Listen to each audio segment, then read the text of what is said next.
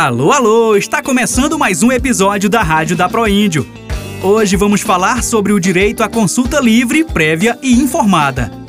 Recentemente, a questão da consulta despertou a atenção de quem acompanhou os debates envolvendo o processo seletivo simplificado aberto pela Prefeitura de Oriximiná. Em 18 de fevereiro, o Ministério Público do Pará recomendou à Prefeitura de Oriximiná a anulação de processo seletivo simplificado número 001/2022, justamente por desrespeito ao direito à consulta prévia aos povos quilombolas na elaboração do edital. Já em 11 de março, a Prefeitura cancelou as inscrições dos cargos destinados às áreas rurais, quilombolas e indígenas. As conversas e acordos sobre o processo seletivo seguem em curso envolvendo lideranças comunitárias, Ministério Público e Prefeitura. A promotora Lilian Braga, coordenadora do Núcleo de Promoção da Igualdade Étnico-Racial do Ministério Público do Pará, nos explica melhor por que o Ministério Público decidiu recomendar o cancelamento do processo seletivo.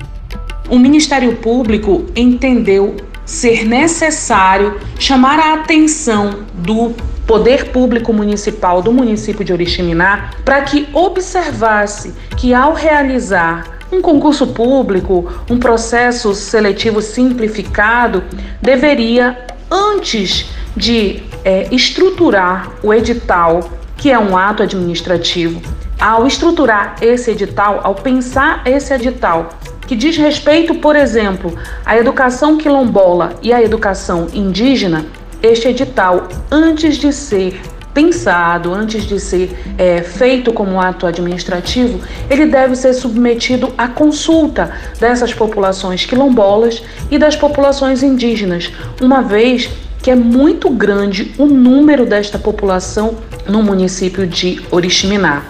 No episódio de hoje, vamos entender melhor o que é o direito à consulta prévia, livre e informada que está no centro desse recente debate. Vem com a gente!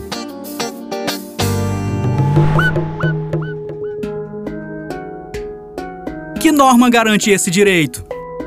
A consulta prévia está assegurada na Convenção 169 sobre povos indígenas e tribais em países independentes da Organização Internacional do Trabalho. Essa convenção vale como lei no Brasil e garante vários direitos aos povos indígenas, quilombolas e ribeirinhos. A Organização Internacional do Trabalho, conhecida pela sigla OIT, é uma agência das Nações Unidas, a ONU, que tem sede na Suíça e escritórios em diversos países, entre eles o Brasil. A OIT foi fundada em 1919 com o objetivo de promover a justiça social e o reconhecimento internacional dos direitos humanos e trabalhistas. E o que é uma convenção? No âmbito das Nações Unidas e da OIT, são produzidos vários documentos jurídicos sobre os mais diversos temas, como, por exemplo, os direitos políticos da mulher, a preservação da diversidade biológica e a eliminação da discriminação racial e os direitos dos povos indígenas. Tais instrumentos jurídicos expressam a concordância dos vários países sobre temas de interesse internacional são conhecidos pelo nome de acordos, tratados, convenções, protocolos, resoluções e estatutos. Podemos dizer que funcionam como leis que valem em diversos países. Um importante direito assegurado pela Convenção 169 é o direito à consulta prévia aos povos indígenas, quilombolas e ribeirinhos, toda vez que estejam previstas medidas legislativas, isso é, novas leis e normas, ou medidas administrativas, como políticas públicas ou projetos de infraestrutura que venham afetar as suas vidas.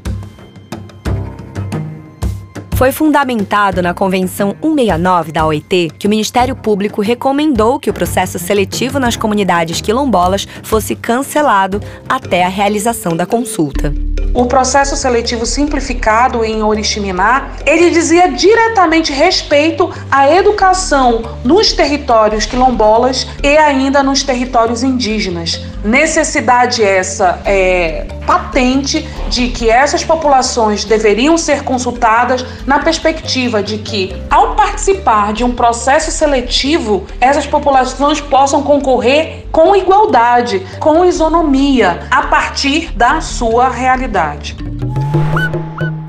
É com base na Convenção 169 que ocorrem as consultas no licenciamento ambiental de empreendimentos que podem impactar as comunidades quilombolas. É por isso que, por exemplo, as comunidades quilombolas Muratubinha, Mondongo, Igarapé-Açu e Arapucu, em Óbidos, estão sendo consultadas sobre a instalação da linha de transmissão Oriximiná, Juruti, Parintins, em construção pela Celel Redes Brasil.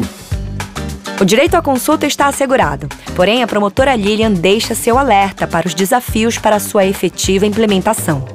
A Convenção 69, ela ainda é, não encontra entre os nossos municípios, os nossos estados, a sua plena efetividade. Nos causa até estranheza que os nossos governos é, não estejam já perfeitamente aparelhados, perfeitamente familiarizados com o procedimento da consulta é, prévia, livre e informada às populações tradicionais, às populações tribais, aos povos é, originários, uma vez que essa convenção foi recepcionada pelo Estado brasileiro, né? Mas observamos que tanto os estados quanto os municípios ainda não harmonizaram as suas condutas administrativas aos ditames da, da Convenção 69.